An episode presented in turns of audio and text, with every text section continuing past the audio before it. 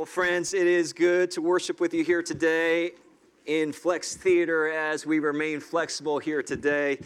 So there was, if you didn't catch, there was a little bit of a scheduling mix-up in our calendar. So we got into Freeman early in the morning, got everything set up. Worship team practiced, did their thing. 10 o'clock rolled around. We were ready to pray it up before everyone came, and we noticed we don't have the space reserved. There's another space that's supposed to, another group that's supposed to be meeting in the space. So we packed everything up and we brought it over here, and the hub staff has been gracious in helping us in that, and our team did a wonderful job. And so can we give it up for our church team that hustled to make this happen? Thank you guys. Really appreciate it. Really appreciate it. It is good to be with you here today, friends. For those of you who are new, you're joining us here for the first time. My name is Dan Min, and I serve as the pastor here. It's a joy to be back with you. Last week, I was not here. I was out of town, and Pastor Aaron Henning, my boss, my pastor, the pastor at the State College Alliance Church, he came and brought the word to our church family here. And from what I hear, it was a wonderful time of digging into God's word, being encouraged, being challenged. And so I'm deeply thankful for Pastor Aaron and the partnership that we have with the sponsor church. And so, although he did mention that I owe Kendall a big cash prize. I don't know what that's about, but Kendall, if you're here, I assure you I don't have that. And so you'll have to take that up with Pastor Aaron. But I do have a slice of pizza for everyone. And so after service, stick around. You can get a free slice on your way out, and we'd love for you to join us. Today, we are launching into a brand new teaching series that's going to take us all the way to the end of this school year. Now, I don't know if you realize this, but after today, we only have 3 Sunday services left together. And that's because next week, we won't meet in our usual sense on a Sunday morning due to spring retreat. ACF will be away. But in lieu of that, we'd love for you to join us at Pascorilla at 6 p.m. for our Worship as One event. That'll be a good replacer for our Sunday morning time. And so we'd love to see you there. But after that, and then the Sunday before finals week, the hub shuts things down, and we are not allowed to meet in any sort of formal gathering. And so on that Sunday, we'll be joining our sponsor church at the State College Alliance Church. So all that to say, after today, we only have 3 Sundays left, which makes this a little short 4-part series that we're calling Canceled. Canceled. The Hard Sayings of Jesus. Now, that word might trigger some emotions for you, or maybe not. I don't know. Maybe for some of you, you're sick and tired of hearing things that have been canceled, and this is canceled, now that's canceled. Like it's hard to keep up with cancel culture. And maybe for some of you, you've been living under a rock, and you're like, this is the first time I'm hearing this term. Like, what are you talking about, right? But if you've been paying attention to any sort of social discourse, you'll know that this term has been thrown around a ton in recent days and even recent years. This word has become sort of a hot button in a very political sense as well. I mean, the left has used this term against the right has used this term against the left, and that term has been thrown around. But it's not only in the political sphere that we see that term being used. Companies have been canceled. Corporations have been canceled. Celebrities have been canceled. Social media influencers have been canceled. Podcasters have been canceled. Church leaders and pastors and church organizations have been canceled. I don't know if you've been paying attention in the last couple of years of the rise of immorality and falls from religious leaders, from these real big names. I mean, more recently, the scandal that has circled around Hillsong. I mean, all of this stuff, and I'm not here to give a commentary on all of that, but all that to say, there's a lot of canceling going on, not just in the political arena, but in virtually every arena that we find ourselves in. Now, in case you're unfamiliar with the term canceled or cancel culture, let's just get on the same page here.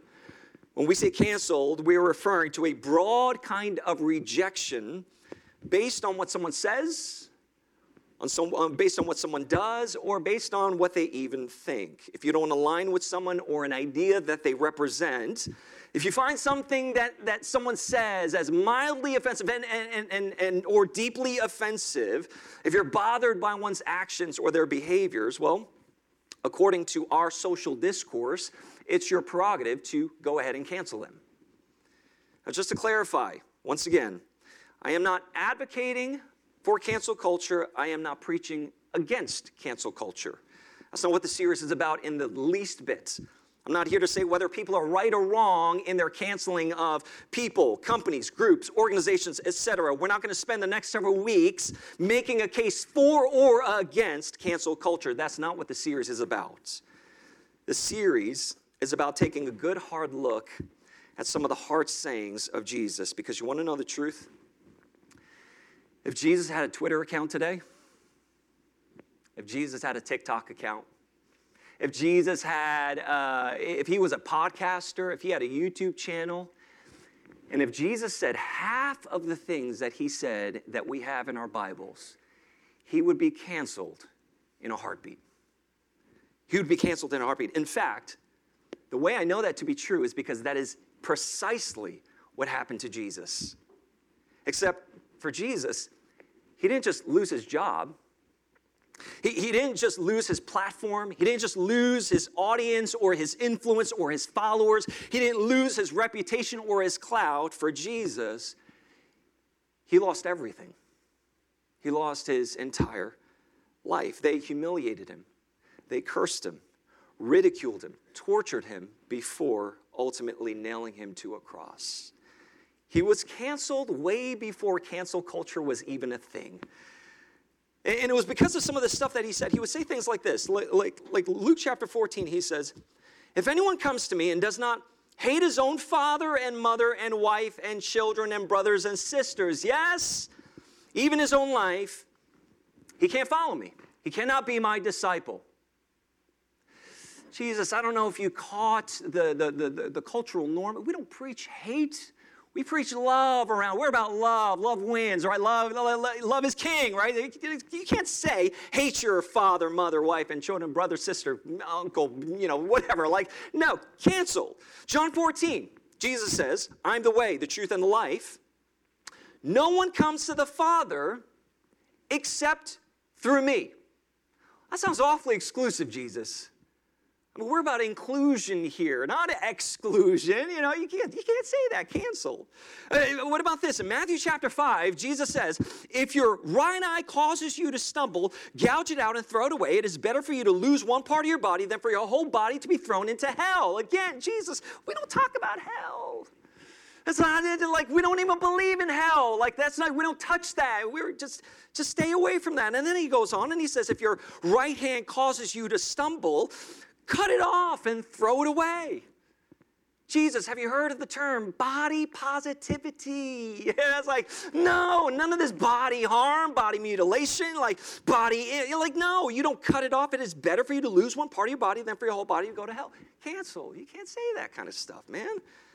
I mean, it's incredibly difficult. The point is this. If you read through the red letters of Jesus in your Bibles, it would be incredibly difficult for you to find a place where Jesus wasn't saying something to ruffle some feathers, where Jesus wasn't saying something that got under people's skins in some deeply bothersome way. And friends, if you're here today and you are a follower of Jesus, you identify yourself as a Christian, as a Jesus follower, you need to understand something.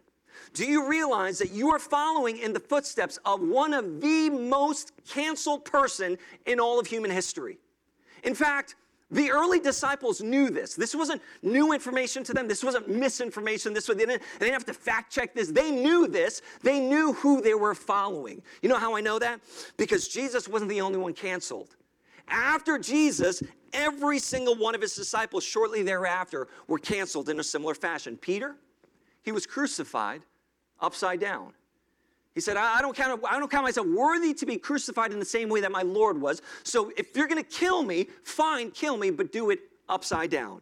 Matthew, he was killed by sword. John, the brother was boiled in oil. I mean, can you imagine that? You want to know the astounding thing? John actually survived that. He survived it. John was the only one out of Jesus' disciples, out of his 12, that died of old age and that wasn't killed off. John wrote the Gospel of John and the epistles of John in the New Testament. James was thrown off a cliff. And when the people who threw him off realized the fall didn't kill him, they rushed down and beat the brother with clubs and killed him by clubbing him to death. Bartholomew, he was whipped to death Andrew, tortured and then crucified shortly thereafter. Thomas, he was speared to death. Matthias, stoned and beheaded, much like John the Baptist was beheaded.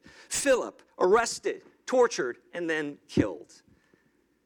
The stakes were way higher for these followers of Jesus because for them, it didn't mean just losing some followers or losing their platform or losing their job or their reputation. It was so much more than that. The stakes were so much higher. And it was all because they believed in the heart sayings of Jesus. All this heart stuff that Jesus preached, the disciples, get this, they actually believed him. They actually believed the things that Jesus was saying with all of their heart, with all their being, to the point of going to their grave. And for the next several weeks, we're going to look at some of these hard sayings that Jesus said and ask ourselves. I think we owe it to ourselves. As if you've been a follower of Jesus any length of time, I think you need to ask yourself, do I believe this stuff? Do I actually believe in these things that Jesus is saying and preaching to the point where I would be willing to be thrown into a vat of boiling oil? Do I believe in Jesus? Not just the comforting stuff, not just the flowery stuff, not just like, Jesus loves you. Amen, I receive that, right? But you also need to hate your father, mother, brother, sister. Right? Where do we draw the lines of, I'm willing to follow Jesus up until this point? See, there's a reason why we're going through the series, because Jesus didn't just preach flowery language. There were some hard things that Jesus said, things that he said that made people deeply uncomfortable. And today's passage is case in point in that. Today's passage, we see Jesus making some folks very, very uncomfortable. And the story can be found in John chapter 6. So if you have your Bibles, if you have a smartphone, smart device, go ahead and open that up to John chapter 6. And this morning, I'm going to have Sarah come and read John chapter 6 for us. But if you don't have a Bible in front of you, you could look up on the screen. We'll have it up here as well. But John chapter 6, we're going to start from pick up in verse 52 and read to the end there to verse 69. And so, Sarah, why don't you go ahead and read that passage for us? So our scripture reading for this morning is from John 6, verses 52 through 69. The Jews then disputed among themselves, saying, "How can this man give us his flesh to eat?" So Jesus said to them, "Truly, truly, I say to you, unless you eat the flesh of the Son of Man and drink his blood, you have no life in you. Whoever feeds on my flesh and drinks my blood has eternal life, and I will raise him up on the last day. For my flesh is true food, and my blood is true drink. Whoever feeds on my flesh and drinks my blood abides in me, and I in him. As the living Father sent me, and I live because of the Father, so whoever feeds on me, he also will live because of me. This is the bread that came down from heaven, not like the bread the fathers ate and died. Whoever feeds on this bread will live forever." Jesus said these things in the synagogue as he taught at Capernaum. When many of his disciples heard it, they said, "This is a hard saying. Who can listen to it?" But Jesus, knowing in himself that his disciples were grumbling about this, said to them, "Do you take offense at this? Then what if you were to see the Son of Man ascending to where he was before? It is the Spirit who gives life. The flesh is no help at all. The words that I have spoken to you are spirit and life, but there are some of you who do not believe." For Jesus knew from the beginning who those were who did not believe and who it was who would betray him. And he said, "This is why I told you that no one can come to me unless it is granted him by the Father." After this, many of his disciples turned back and no longer walked with him. So Jesus said to the 12, "Do you want to go away as well?" Simon Peter answered him, "Lord, to whom shall we go? You have the words of eternal life, and we have believed and have come to know that you are the Holy One of God." Amen. Amen. Thank you, Sarah, for reading. Appreciate that. Friends, I want you to imagine with me, you're scrolling through your social media platform of choice, whether it's TikTok or Instagram, which, by the way, I don't understand TikTok in the least bit. I don't get it. But let's say you're scrolling through whatever sort of social media platform, Twitter, and you come across someone that jumps on and says to the world, in order to live, y'all need to eat my flesh and drink my blood. I mean, like, maybe for you, you'd be like, oh, this is another freaking crazy person out there in the world that saying some crazy loony things. And like maybe your inclination might be to completely dismiss this person and overlook this person and just keep scrolling on to the next interesting thing. And maybe in some regard, when we read today's passage, that's what we might be inclined to do with Jesus' words here. Eat my flesh, drink my blood. Jesus, this sounds nuts. I mean, like, well, I don't even understand what you're saying. Have you gone full World War Z on us here? Like, what is happening here? Like, you know, eat my flesh, drink my blood. This all sounds very odd. Now, for the ancient Jewish community here, this wasn't just odd sounding. Like, I feel like today we live in a world where we hear a lot of crazy stuff, right? And we're just like, just another crazy thing. Like, you know what I mean? Like, it's like, eat my flesh, drink my blood. That's not that crazy sounding compared to some of this crazy stuff I hear the world say, right? Like, but like for the Jewish community in the Jewish world, this wasn't just odd sounding. This was deeply offensive. I mean, think about the most offensive thing that you would hear someone say today, and you put that, overlay that over what Jesus is saying here, eat my flesh, drink my blood, to the Jewish community and the audience that Jesus is speaking to, it would have been on par with that course. It would have been completely outside of the realm of appropriate, acceptable, logical, right? Like, how does this even make sense? And even spiritually moral. I mean, a good Jewish person would have been taught in their Jewish upbringing that drinking any kind of blood made you unclean. And drinking any kind of blood made you unclean in a way that you were unacceptable in the eyes of God. Now, in addition to that, nowhere in Scripture, you could study Scripture throughout, nowhere in Scripture does God seem to endorse cannibalism. Okay, it's just you won't find that. And so even with all the crazy stuff out there in our world today, I think the general population, I think we might all agree, the general public would all agree that eating people is just not a good idea. You know, like that's just generally not acceptable and not okay. And again, here comes the Son of God on the scene in John chapter 6 in front of a Jewish audience, in front of these people. And he says, unless you eat my flesh and drink my blood, you have no part with me. You have no access to the kingdom of God. And so you can start appreciating the discomfort, the grumbling that is beginning to happen at this point amongst Jesus' listeners. But I want you to see something. This actually goes a little bit deeper than that.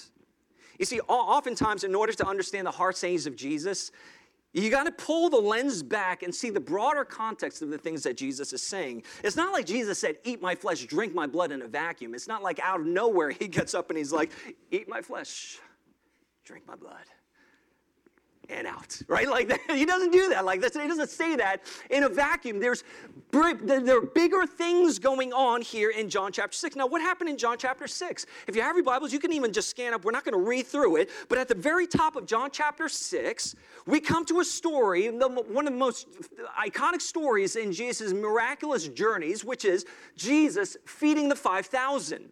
Right? You know that story. Jesus feeds the 5,000.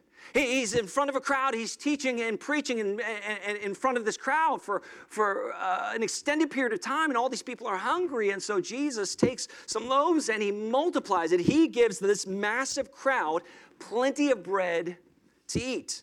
I mean, with leftovers to spare. And then shortly thereafter that, he draws a connection from that very miracle to a self-identified statement. Again, you could look through it, just kind of scroll through or just kind of skim through John chapter 6. He goes to this self-identified statement where he says, I am the bread of life. I'm the bread of life. As you ate of that bread on that hillside, so think of me as the bread of life. And in that teaching, we're not going to unpack all of this here because that's a whole other message in and of itself. But in that teaching, he harkens back all the way to the Old Testament where God caused manna to fall from heaven, bread to fall from heaven to feed the Israelites as they wandered in the desert, right? You remember that life in the wilderness? We talked about that. The Israelites are wandering through the desert. They're complaining. They're grumbling. God's like, I had it. Okay, I get it. You're hungry. All right, I'm going to cause manna to fall from heaven. Manna falls and God feeds them.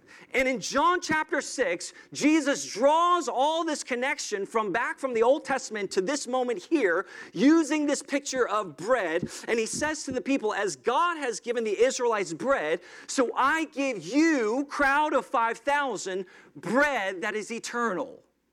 I am the bread of life. And then he takes that analogy one step further. He keeps pulling on that thread. He keeps pulling on that thread, which brings us to today's passage. And he notices that people aren't quite getting the analogy, right? Like, people aren't getting the bread metaphor. So he gets up in their space and he's like, okay, in order to find true meaning in life, in order to find meaning and purpose in this world, which I think all of us are begging the question, what's the meaning for my life on this planet? What is my purpose? What is my intended end game? And Jesus says, in order to find that, you need to eat my flesh and drink my blood. And this is where people started to get really tripped up. This is where Jesus starts losing his audience, right? Like, you know, like when you see performers or comedians like performing, you know, and they're like losing their crowd, right? Like you try to divert, you try to, and there are times when I'm preaching, I'm like, okay, I don't think I'm getting through here. Let me try this way, and then let me try, you know, and Jesus, he's like, you're not getting this, so let me divert this, let me get up in your space, let me get up in your world here, and let me put it this way. You need to eat my flesh and drink my blood. Now, you got to put yourself in the position of the crowd here, because this is important. You got to understand where the crowd is. Okay, we know that what Jesus is saying, but what about the other side, the receiving end, right? What is the crowd thinking in this moment? Now, it's important that you follow the crowd, because if you don't follow the crowd, you'll miss where they're coming from. Because if you read through John chapter 6, from the beginning all the way to the end of John chapter 6, you'll see the progression of the crowds. You see, in the beginning, guess what? The crowds loved Jesus. They were all about him, right? Like, you got to imagine, here's a crowd of 5,000 people starving, okay? And Jesus comes out and he goes like, you know, like, I don't know how it happened, but he pulls out bread from his back pocket. And he's like, you get a loaf, you get a loaf, you get a loaf, right? And he starts feeding the 5,000 and they got to a point where the people were so enthralled by this miracle. They were so blessed by this miracle that they were literally ready to make Jesus their king. I mean, in John chapter 6, earlier on in the chapter, they literally say, this is indeed the prophet who is to come into the world.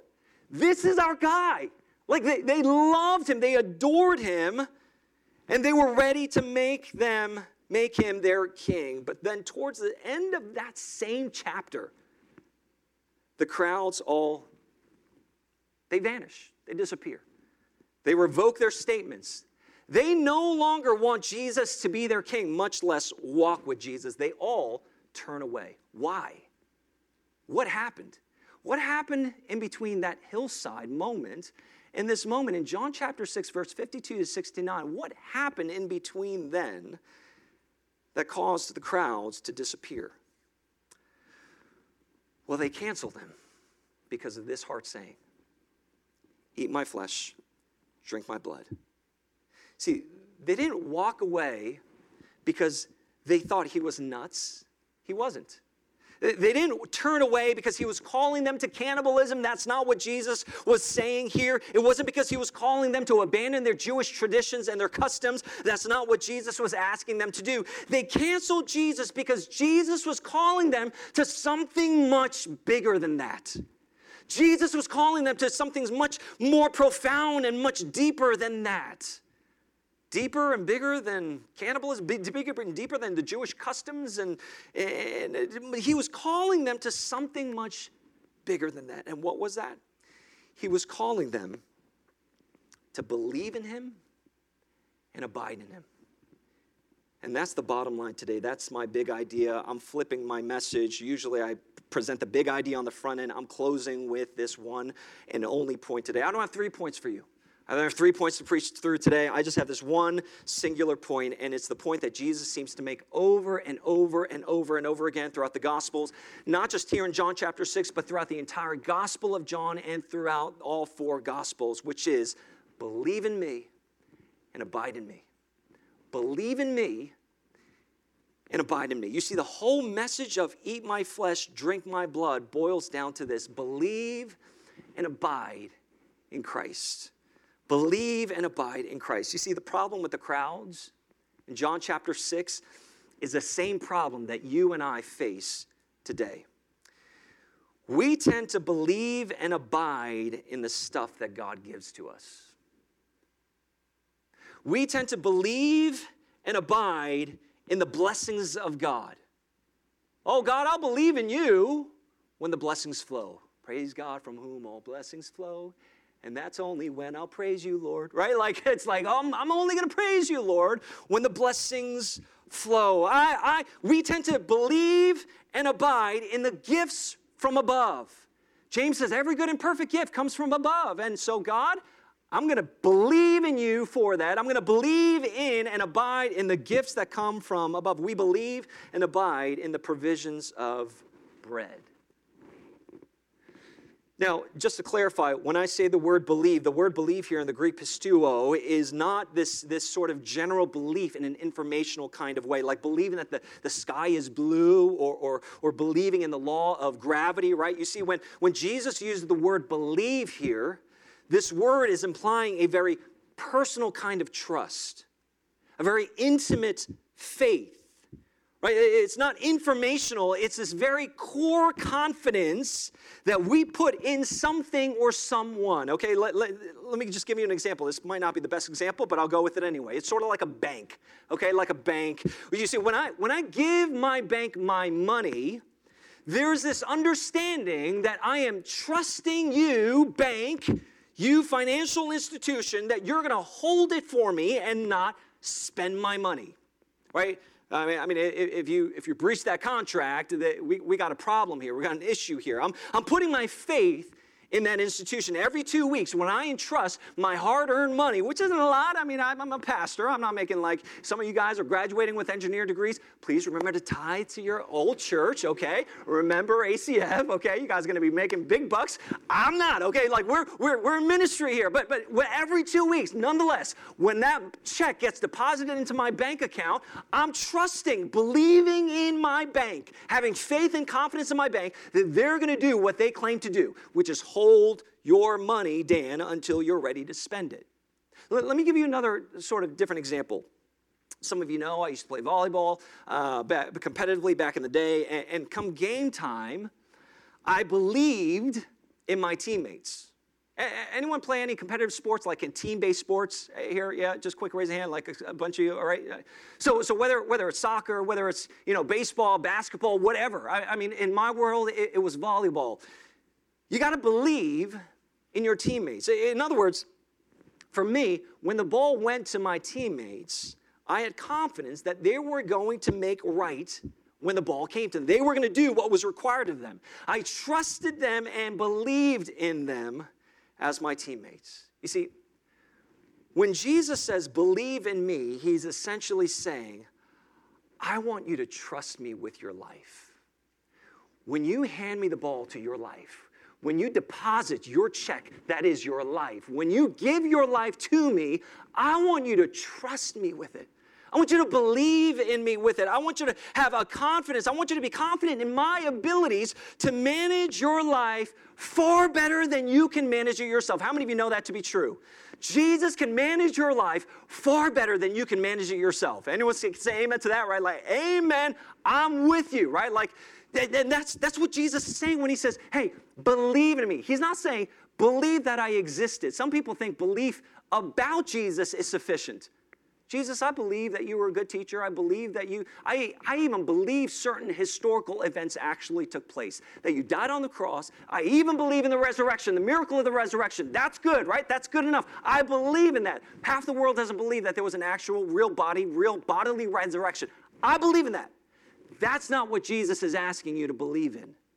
Jesus is asking you to believe in him in the most intimate, personal way where you give your life. We prayed this earlier before the service started. We lay our lives at your feet, Jesus. And when we do, I'm making the statement, I trust you. I have confidence that you're going to do what you claim to do, which is manage my life, govern my life, be Lord over my life in a way that I cannot. Right? That's what Jesus is saying. He says, believe in me. But then he also says, I want you to abide in me. I want you to abide in me. Remain in me. Stay with me. Right? It's a great modern-day theologian, Sam Smith, once said, won't you stay with me? Right? Bad example. I mean, talking about a one-night stand and blah, blah, blah. You know, we won't go there. We won't go there. But that's essentially what Jesus is saying, right? Like, stay with you. Abide in me. Look at what it says. Verse 56 of John chapter 6. Whoever feeds on my flesh, drinks my blood, get this, abides in me, and I in him. That's what Jesus was trying to get people to do, not to actually eat his flesh and drink his blood. He was trying to get people to abide in him, stay with him, remain in him. I want you to notice this. The same people who were fed by Jesus refused to feed on Jesus. Get that? I mean, the same crowds, the same people who were fed by Jesus refused to feed on Jesus because feeding on Jesus would mean abiding in him, tethering our lives, our beliefs, our plans, our purposes, our hopes, our dreams, our expectations, everything about my life to him, to the point where you intuitively begin to see all of life through the lens of Jesus, where you're one with him. I mean, that's what, John chapter 15, if you remember that passage of the vine and the branches, what, abide in me and I'll abide in you. Like, what he's saying is, I want you to be one with me. I want you to be one with me. That's what it means to believe and abide in Christ. And so you see, we don't approach Jesus simply as the bread giver. Rather, we approach him as the bread of life that we feed on. That's what he was getting at when he said, eat my flesh, drink my blood, feed on me. I don't want you to just be fed by me. I want you to abide in me. I want you to be one with me. I want you to align your life. I want you to surrender your life to me in a way where my thoughts become your thoughts. My desires become your desires. My plans and my purposes become your plans and your pursuits of life. Eat my flesh, drink my blood, believe in me, and abide in me. So friends, let me ask you today, who or what do you believe in? Like, not belief in a God, in sort of this general sort of existential way. Like, I believe there is a God, he exists, right? But who or what do you believe in? Where do you ultimately place your trust, your confidence, your faith? Where do you place your hope? When it's game time, who are you trusting the ball with? Michael Jordan, the greatest basketball player of all time. Some of you might say it's LeBron. Some of you might say it's Kobe. Rest in peace. All of you would be wrong, okay? I mean, Michael Jordan is the greatest basketball player of all time. Jordan was known to say, hey, when it's game time, when the win is on the line, get me the ball. Get me the ball, right? When it comes down to it, when your life is on the line, who are you trusting your life with? You got to understand, friends, on this side of heaven, our life is always on the line. It might not feel it. We might not feel the urgency of it, but spiritually speaking, apart from Jesus, we're dead. Right? Like our life is literally on the line. And so the question that we all have to grapple with at one point or another is, when my life is on the line, who am I trusting my life with? Who do you believe in? And who are you abiding in? Who are you tethering yourself to? Who and what are you making yourself one with? Like to the point where, you know, we talk about this every now and then at ACF, like you hang around someone enough, you kind of become like them, right? Like you become like, you know, I use the example of my wife and I.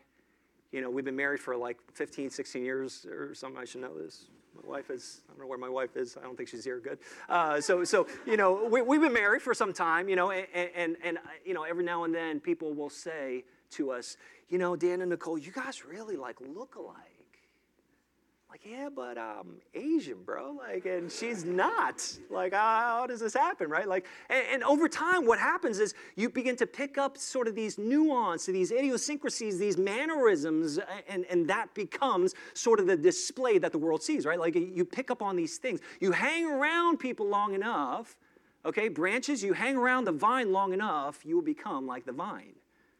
You hang around Jesus, you abide with him, you stay with him, you remain in him long enough, you become like Jesus. And so the question that Jesus is asking of all of us is, do you believe in me, but also are you abiding in me? Are you with me? Like, I'm with you, Jesus. Not in that sense. No. Like, are you with me? Are you one with me? Now, before we wrap up, in fact, worship team, you guys can come on up and get ready to close us here. You need to be careful how you answer those two questions. Who or what do you believe in? And who and what are you abiding in? You need to be careful how you answer those questions and be mindful of how you answer those two questions, because the answer that the early disciples and the early church arrived at was, we believe in Jesus. And we are abiding and tethering ourselves only to Jesus. And that ultimately got them canceled. But maybe you'll see, just maybe, my hope is that throughout the course of this series, you'll see that as you follow Jesus, even in the hard stuff that he says, even in the stuff that gets you scratching your head, you're like, Jesus, I don't really know what to do with that. But as you follow Jesus faithfully, maybe you'll see that it's actually not the worst thing in the world to be canceled after all. Because at the end of the day, you'd be walking in the footsteps of Jesus, your Lord, who was nailed to a cross to pave the way to say, as I live, so you follow suit. Believe in me, trust me, I got your life. I know what I'm doing with your life, far more than you might imagine. And if you believe in me, I think you're going to stick around. I don't think you're going to bail like the crowds bailed. See, the crowds, they were like, I'm here for the gifts, Jesus. I'm here for the bread. Dole it out. Like, come on, give it out. Like, I'm not here to, like, give my life to you. I thought this was like a one-way exchange. Like, you give me and I eat to my satisfaction. Jesus is like, no. I'm the bread of life. Feed on me, eat my flesh, drink my blood, believe in me and abide in me. Friends, I pray that as we approach this, the next several weeks that we have together in this semester, the semester will be gone before you know it. And I know many of you are stressed and freaking losing your minds over like everything in life, right? Amen. Like, anyone with me? Like, I get it. I pray that you would stay tethered to Jesus in the process. I pray that you would stay abiding in the vine, because you know what Jesus said? Apart from me, you ain't gonna do anything. Apart from me, you got nothing. You can't accomplish anything. But with Christ, he says, it's all fair game. It's all possible. And so in the coming days, church family, if I could just encourage you to just lean in and have that soul-searching question, who do I believe in?